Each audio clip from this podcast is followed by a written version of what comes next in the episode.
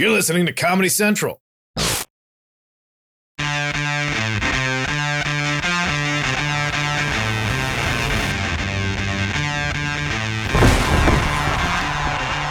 Oof. That sound that you're hearing is me going through a table at the mercy of a 250 pound man's body slam. It didn't feel great. It felt worse than great. But I will say I was comforted by the fact that that very large amateur wrestler lying on top of me was a veteran who had served our country, and that my pain was nothing compared to what these other veterans have to wrestle with when they return home from serving our country. My bone crushing moments of discovery and physical pain, or what the network calls great storytelling, are just some of what goes down when you're out on the road. That's what this podcast is about. It's a chance for me to tell you a little bit about the experiences I had out on the road. I bring in some producers, some writers, some people who also help make the show. If you've never seen the show, that's okay. You suck a bit, but you can still listen to this podcast. If you have seen it, well done. Today on the podcast, we got an amazing conversation with Sebastian Junger, seasoned war correspondent and author of the book Tribe. But first, we want to take you further into the story of the Valhalla Club and how they are wrestling their PTSD demons. This is Klepper. There are 22 million veterans living in America. And right now, a lot of them are struggling. They're battling post traumatic stress, or PTSD. And sadly, almost 20 vets are taking their lives every day because of it. 20. Clearly, we aren't serving our vets as well as they serve us. So I'm heading down to Killeen, Texas, right outside of Fort Hood, to meet a group of Iraq vets who suffer from PTSD. They've found relief from their trauma through a unique form of therapy professional wrestling. This is too dangerous, you guys. How about a book club? This is safer than war. That is fair. That uh, I will give you that. This is Erica Matson. She's a field producer on the show. Hey, Hi, Erica. Jordan. Hi. How you doing? The best. Right, the best. Yes. We're excited to talk about this episode.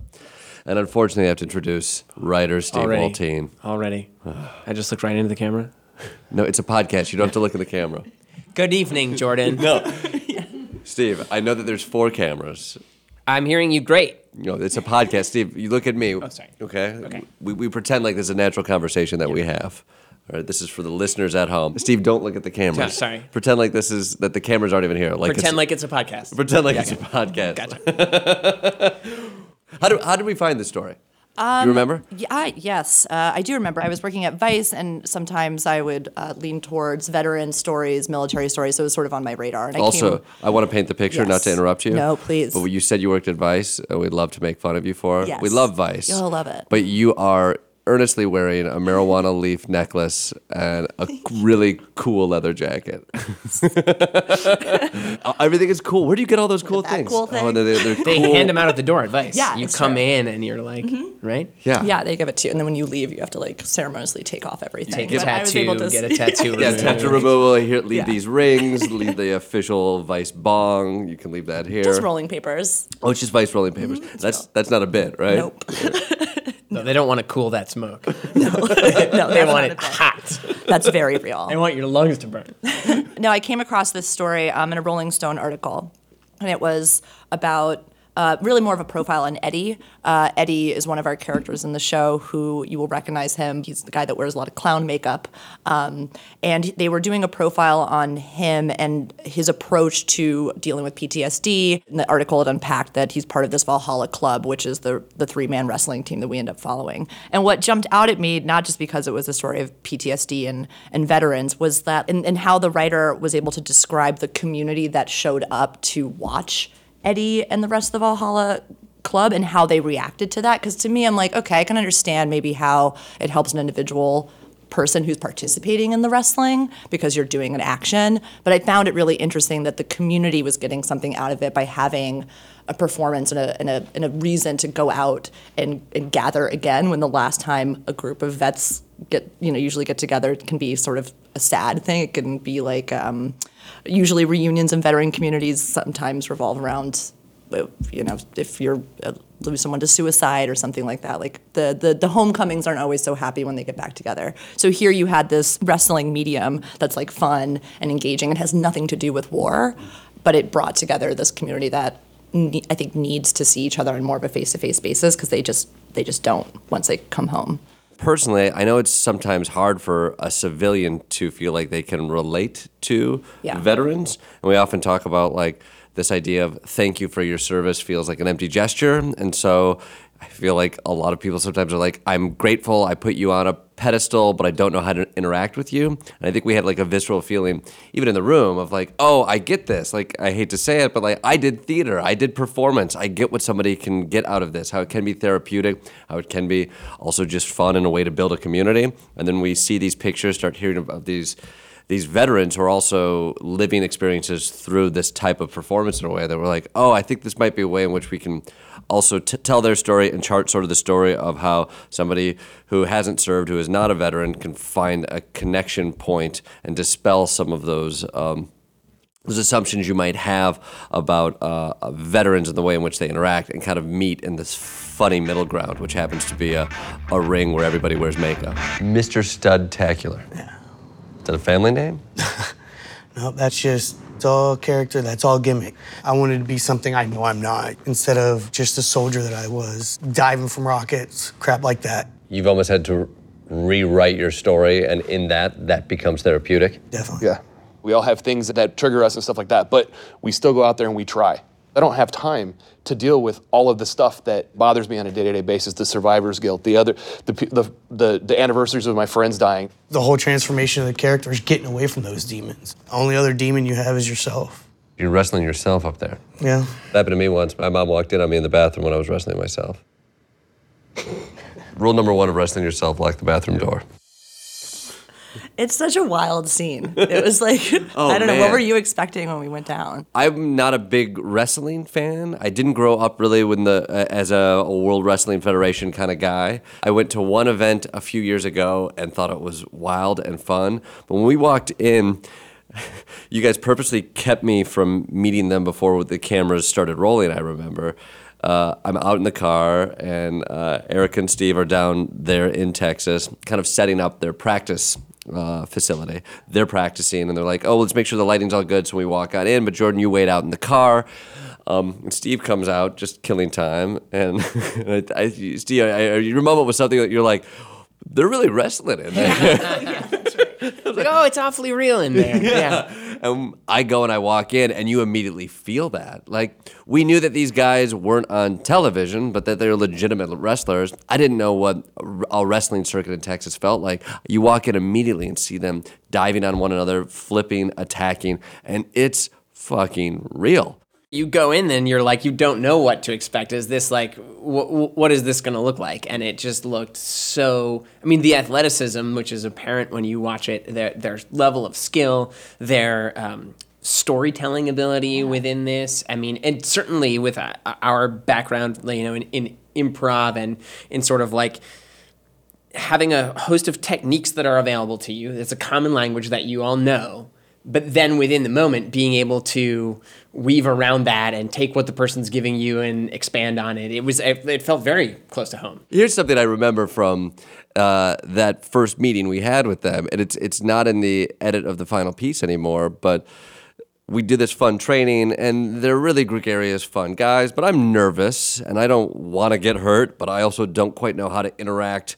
Uh, as a wrestler or do this right. And so they teach me how to chop, they teach me how to fall, they teach me how to hit. We do some calisthenics, and then they pull out this wooden stick. And it's like there's a way in which you can hit somebody and I'll react to it, but you really hit them with this big wooden stick. And Eddie assures me it'll be okay to hit as hard as I can, and I do it, and he immediately falls. Everybody reacts in that wrestling kind of way. But he sticks to it. He sticks to it, and I'm like, ah ha ha ha ha. And he turns and he's bleeding. And I call bullshit.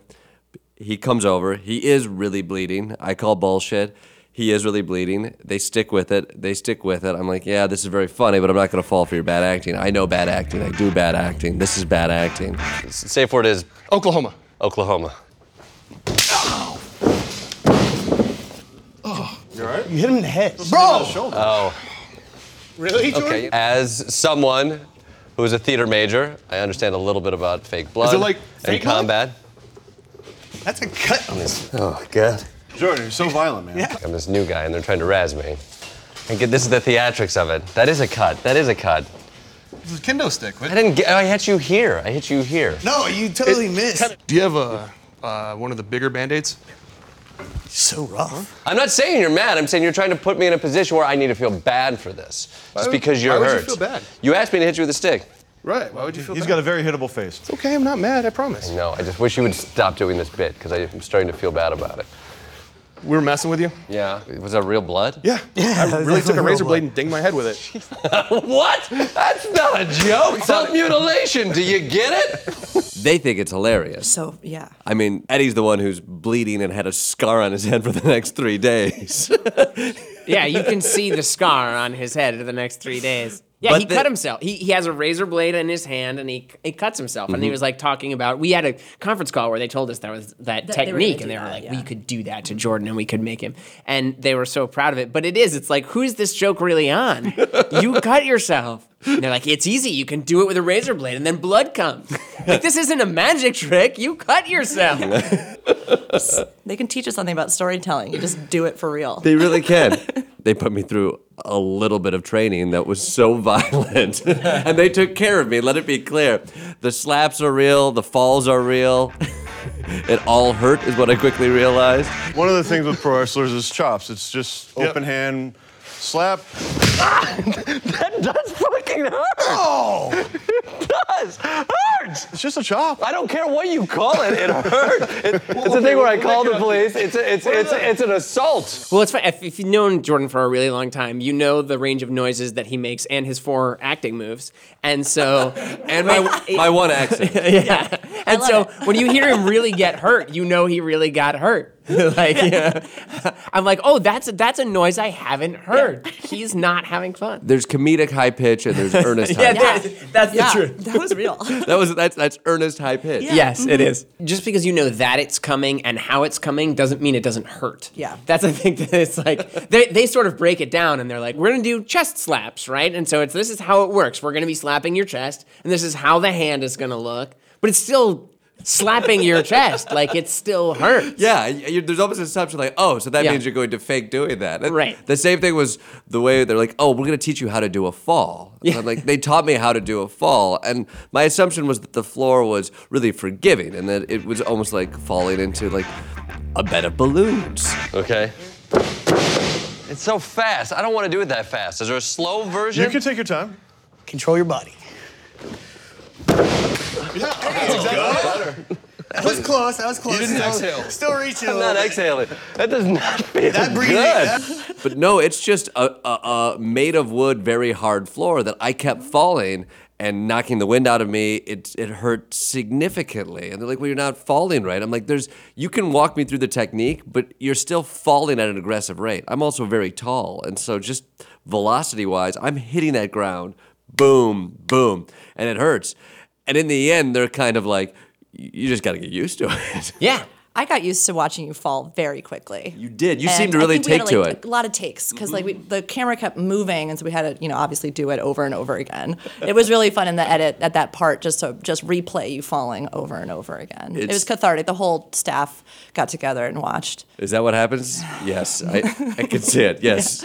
we just all took our, our favorite punched moments from Jordan. Just There's plenty, uh, plenty to Yeah. choose from. We were immediately taken by what we were watching, and to make it about me and or us and our experience of like connecting with veterans, to walk in there and not have to think about um, saying something incorrect, not knowing their experience overseas, and immediately being in awe of their expertise and, and want to be a part of the thing that they're creating. There was a legitimate bond that we all formed. We were talking even before we started uh, taping here about how uh, you're still getting emails from the guys regularly. I, I am as well, and I think like you bonded. And uh, Erica, you've you've done stories at Vice Yes. uh, about the military. yes. What what was it about this? What what did you? What was new for you on this? Um, yeah, so when I uh, covered stories about the military um, at Vice, it was a lot of veteran based stories. Um, and what always draws me towards veterans is that it is so much about this community and that the community of veterans helping each other is ultimately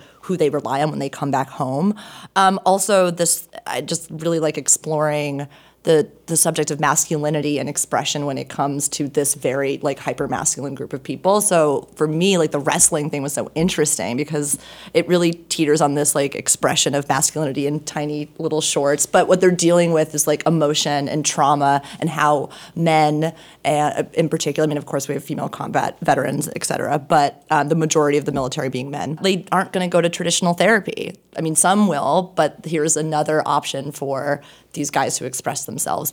And just reading Eddie in that article talking about that struggle to connect with people is ultimately what the darkness kind of leads when you come home is just not feeling like you can pick up the phone and call anyone or, or turn to your wife or husband or whoever at the bar and just talk because you feel like you have such um, dark things to say and that people don't want to hear it and you don't want to live in darkness all the time so having something like wrestling is like light to to go to but you're still dealing with this isn't going to say you suddenly get over the tough stuff that you know actually happened to you. This is just saying that you can celebrate and be fun and also have a different kind of like escape that isn't always like rooted in such like sadness with PTSD not to say it's not sad but Well, and Eddie talked a lot about that, and I think we got to see it. Oh, yeah. uh, I th- I think that was remarkable about our time with them is that these guys really wore their hearts on their sleeves and kind of gave us access to their families, their emotions.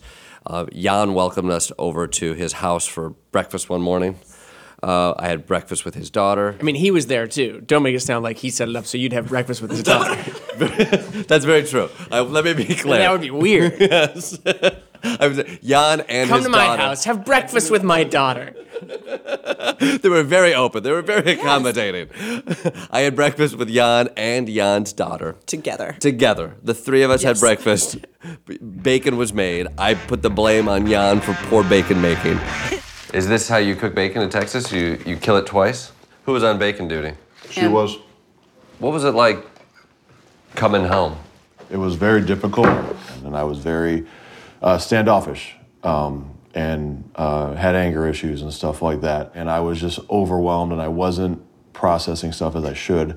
My dad, he just looked really out of it, and he seemed like he just seemed kind of spaced and everything, and he looked like devastated. What, what don't civilians get about the transition that vets have been from overseas coming back home?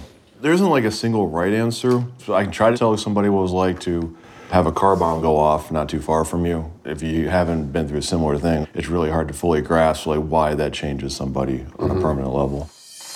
and he we went we literally would go out into his garage where he um, he one has a, a letterpress machine where he makes t-shirts valhalla t-shirts there that you can buy online and should and he also has um, some paraphernalia and things that he brought back from war and he has pictures of uh, an explosion of a truck that was i believe a hundred yards away from him and he talks about like experiencing these things and coming back and not having anybody you can connect with there it is a process. We talked to Eddie. We, we went to a stand up show with Eddie, who not only is he he's incredible at martial arts, he's incredible at wrestling. Uh, he's he also loves the thrill of stand up comedy. And so we went to an open mic night with Eddie, and then went and got drinks afterwards. And he's very open about like this is a consistent struggle that he's dealing with day in and day out. And he he talks about um, like it, it's it's it's not about fixing this it's about moving in the right direction it is hard trying to find humor in stories about ptsd how do you deal with something like that You put it in the fuck it box and you deal with it when you can. That's it. For me, my PTSD came mostly from survivor guilt. All my friends died where I couldn't save them. I was a combat medic, and my job was to save people and make sure that my friends came home in one piece. your, your job isn't to save everybody Your job is to save the people you care about, right? your job is to save the people you can save Rationally, that makes sense. However, PTSD is no respecter of rationality or whatever. Think about all the bad shit that happened to you in your life as jumping into a 20 foot pool when you can't swim, sinking all the way to the bottom and standing there, counting to 25 and swimming back to the top. Because why? If you calm down and you relax, you will get back to the top and you will continue on what you have to do. where are you in that pool are you swimming up I'm trying. I'm trying. Right now, I'm wondering where the fucking other Jack and Coke is at. well that's something we can fix i see the moment at the bar with him and he's he carries a lot with him. He is somebody who he was a, a combat medic, and he talks about this desire to save everybody. Um, and that that never leaves him. That it, it's it's always with him, and he he thinks about it. He he wears it today. And so that's a lot for anybody who's just going into a stand up comedy club, which that's something I can relate to. But when I walked into stand up comedy clubs or improv theaters, I'm not bringing that baggage as well. And when he does that, he brings that baggage in there, and he doesn't have anybody else who has that ex- shared experience to be able to take a little bit of that load off. And he's open about that. He's not bitter about it, uh, but he's struggling with it. And I think that's where when we had those experiences and then we're able to see when they performed with an audience who loved them, who were also vets who came there because they knew they were experiencing something. Like you could see this catharsis and you could see like what felt like, if not progress towards betterment, at least like a respite from some of that pain they also went back to something that they did before they entered the service. So wrestling, they did grow up, and it was something to them. They left, uh, went to the military, and then when they came back, and all three of them, when they were struggling, they thought, okay, this was something that I liked before. I'll try it again, and it just it transformed uh, the meaning because of what they experienced. So I think also it's for people to recognize that maybe something that you use as an escapism before can be used again in a different way. You know, these these are guys who went and they have traditional routes of addressing these things. They can go and they can get medicated, which as we say, like works for people, and that's Yeah. great. It's a miracle that these medications are out there and that make a difference, right? They don't work for everybody. So you can be struggling with this trauma, the medication doesn't work, and then you try talk therapy, and that works for a lot of people, and that's fantastic, and so glad that it's there. But it doesn't work for everybody, and it's like these are three guys who are like, I'm not giving up. I'm going to try another weird outside the box thing that is going to hopefully lift this cloud for me, and it does. So my question is, if this is our takeaway from it, then why was there a portion where I had to put on a skimpy outfit, put my life on the line, and get body slammed by a sweaty man? Because that's how I get over my trauma, right? By giving By me trauma? torturing you. So I remember, I think we walked out knowing I wanted to get in the ring and to do something. Uh, the fun part, again, I talked with them a little bit about it. It's like this is performative. This is you play you play a bad guy, you play a heel. They often talked about Eddie would talk about what it was like to play a heel and how he loved an audience chanting at him, being angry with him. I talked to him about I was on the opposition as a host who was an asshole, who was a heel, and, and and people thought you were saying terrible things, and that was part of the joy. And I think like that was really fun. If we could find a way I, where I could be a heel, what became the uh, challenge that we had is how do we how do we give that heel what what is the thing these guys are fighting against? And so that was sort of the creation as we went out there. We we decided it was this Mr. Red Tape Man. Um, that if they if they could find catharsis in body slamming one evil, the the bad guy isn't necessarily the VA. There's problems with the VA. The bad guy isn't pills. Pills don't work for everybody. They do work for some. Like it's more complicated than that. But the problem that we can attack is the fact that there's shit that's getting in the way from these guys getting attention and help. And it felt like red tape was symbolic in that sense. And so that we went on the road and, and knew uh, I was going to put on what I thought were shorts and then get into a ring and be body slammed, only to find out that day that I would be wearing uh, a, a skin tight skivvies uh, that were more revealing than I, I would want them to be. Meet Valhalla Club's arch nemesis. You love me. You love me. The man who loves long wait lines, bad doctors, and not helping vets. It's Mr. Red Tape. That's. That's Mr. Red Tape. You vets, you have paperwork to do. I think what I'm gonna do is I'm gonna take this paperwork and shove it down your throat. Okay, no, you're not gonna do that. No, no. We start the episode kind of asking the question how do you connect with veterans? And we throw out this idea of thank you for your service feels empty. And I think Eddie Yan and Bryson spoke to that. I don't think they disregard somebody making the gesture or saying thank you for your service. And people might be very earnest in, uh, uh, in saying something like that. I, I know I am when I do. Uh, but it felt like the thing they wanted next or uh, responded most to was like more of a personal connection. Which honestly, you can take away this the speedos, you can take away the costumes, you can take away the um, the uniform, and all this stuff does boil down to like, yeah, have a beer with that person, connect with them, see see if they're hurting and how you can you can help in, in some kind of way. Well, when you look at hard facts on paper, you have 22 vets who take their lives every day. PTSD is a real thing. We have 18.5 million veterans living in America, and yet the the disparity is that civilians and veterans just don't interact that often. But these are real issues, and that's really those are sad stats on paper. And if you have this interesting medium with this show, and you can use comedy and write into it, and have tools that can help tell that story in a digestible way. I mean, I think that that's one of the biggest takeaways from this kind of show. But with this shoot in general, it is. It, and you know what's great about this uh, particular show? No politics about something that can be a very politicized thing like when it comes to the military. Like this is just about humans and how do we connect and how do we get over trauma. And by the way, those guys, which I found fascinating, it, it, like it, everything is so politically polarized, especially coming off that show that we worked on before, the opposition and and just the uh, atmosphere. Those guys won't go there, which I think is so fascinating, right? Because like I, I, feel like I mean I'm the kind of person who's like, yeah, but which way do you lean? Come on, like you know, in Texas and everything, and they're just they're kind of apolitical.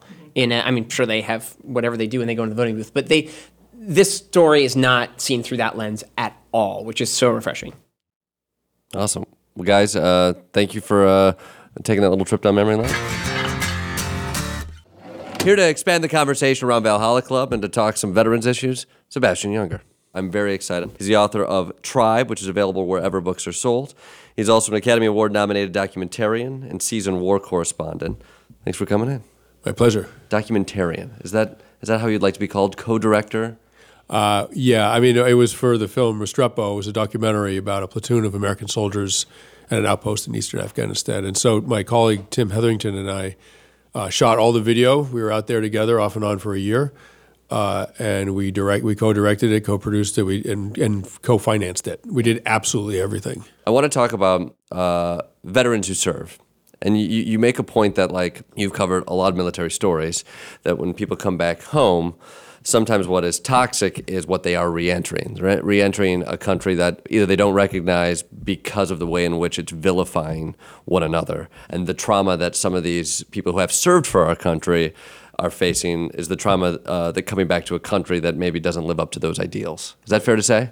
Yeah, I mean, I think there's a whole sort of witch's brew of things. I think on the non political level, uh, in the military, whether you're in a support unit or, or not, and keep in mind, only about 10% of the military is actually engaged in any combat, right? But 90% are support mostly. But it, doesn't matter. Combat intensifies things, but even in a support unit, you're in a platoon of 30 people, 40 people maybe. You're sleeping, you're probably sleeping shoulder to shoulder with 30 people, taking meals together, doing tasks and missions together. It's an extremely cohesive unit. That's how we evolved as a species. I mean, anthropologists will tell you that for most of human history, we lived in groups of about that size, of about 50 people. We are wired to connect and affiliate and dedicate ourselves to groups of about that size.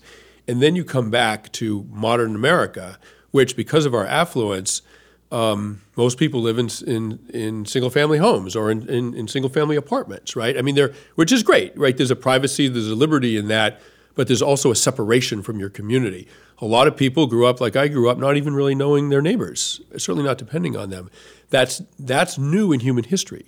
Now, this is a society that has astronomical levels of suicide, depression, anxiety, um, all these disorders of disconnection, right? There's a tragically high veteran suicide rate here. The, the soldier suicide rate in combat is not particularly high, it's quite low, right? It's when people come back when they leave combat and they leave the support of their unit that suddenly they're they're at a loss. And I think that um, that alienation affects veterans, and I think it affects all of us. And then on top of that, whether you're a Republican or a Democrat, as a veteran, you basically come back to hear your parents fighting in the bedroom, and you hear the top top people in this country, very powerful people, basically screaming at each other and insulting each other. Um, I, you know, I never saw that behavior out of Restrepo. I mean, there was Democrats and Republicans, black, white, rich, poor, you know, whatever. It was everything out there. Not everybody loved each other, but no one treated each other with that kind of contempt and, and, and lack of respect. And I think that must be I imagine for some of those people, it's quite hard to come home to. We, we found some, some veterans who were in Texas who were dealing with PTSD. They'd come back, they were having a really hard time connecting with their families, feeling very alienated. And what they found as a way to work through it was they found companionship in uh, professional wrestling. I think that's a healthy and natural instinct. Um, the Hells Angels started that way. I mean, they're World War II vets. They came back and they were alienated, and, and they started a motorcycle. You know, wound up being a criminal motorcycle gang. But that I think the criminality was pro- probably part of the appeal. Like, wow, we're back on the front line.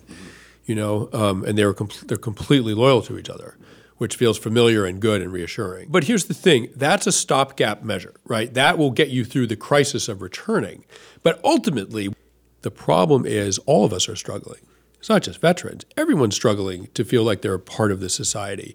If they weren't, the suicide rate wouldn't be so damn high. The depression rate, anxiety rate wouldn't be so damn high. The addiction rate, I mean, everything's through the roof, right? So obviously, everyone's struggling. I was on an interview once and someone said, God, why are the vets so messed up? When soldiers come back, why are they so messed up? And I was like, wait a minute. I mean, this is where the light bulb went on for me about tribe. I was literally in this interview. I was like, wait a minute. Maybe they're not. Maybe they're coming back healthy and they're seeing how messed up we are. Maybe that's the problem. Maybe that's what PTSD is. Um, and the more I thought about it, the more it seemed like it kind of worked that way. And that my book Tribe is about that investigation to see if that maybe is a way of thinking about it. When we're talking about tribes, what are we essentially talking about? Humans do not survive alone in nature. They die almost immediately.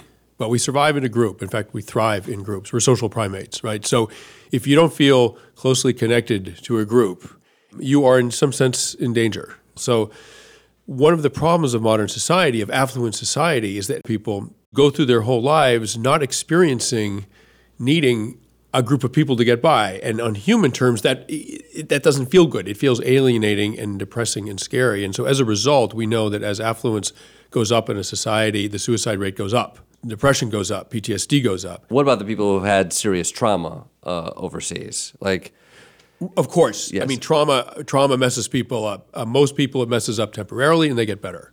What's very hard to do is to recover from trauma in isolation. So you can traumatize a rat, right?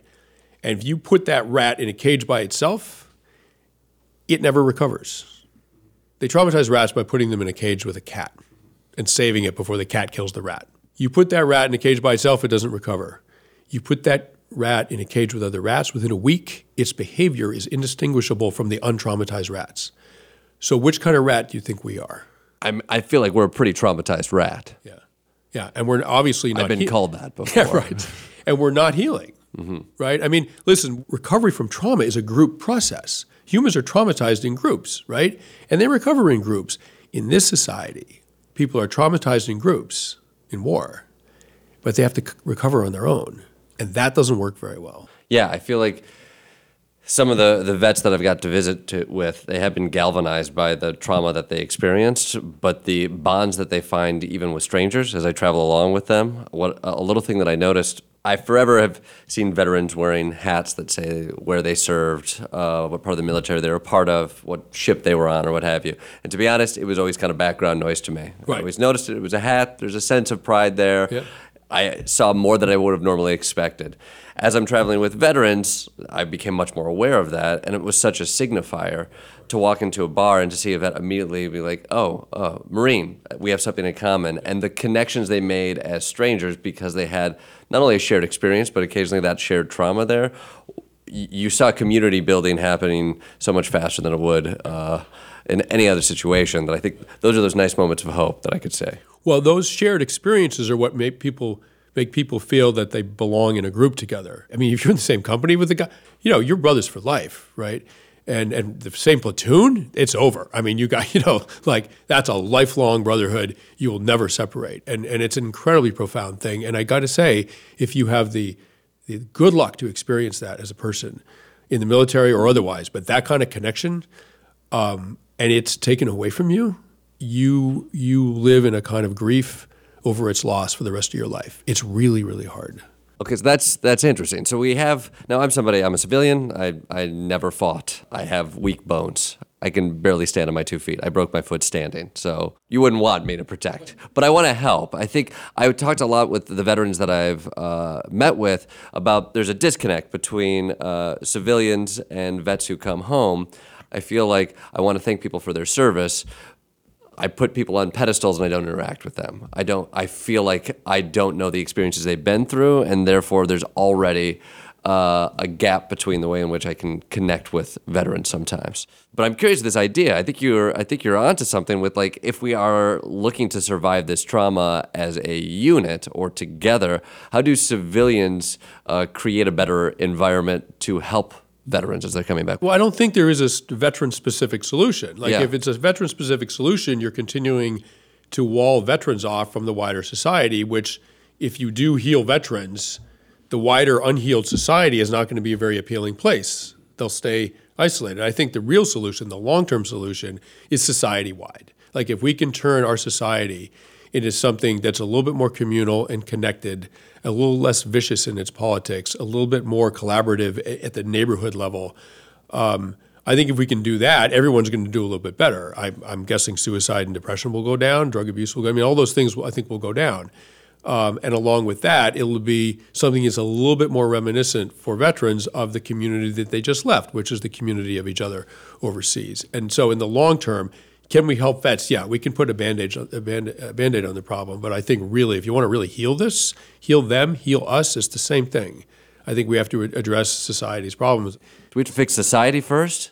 Well, I that's th- a, that's a big fix. Depressing. Well, it is, except understand that the problems that we're having are because we're human beings and we still want something good. Right? I mean, our instincts are good. We're suffering because what we've created is isn't healthy for us.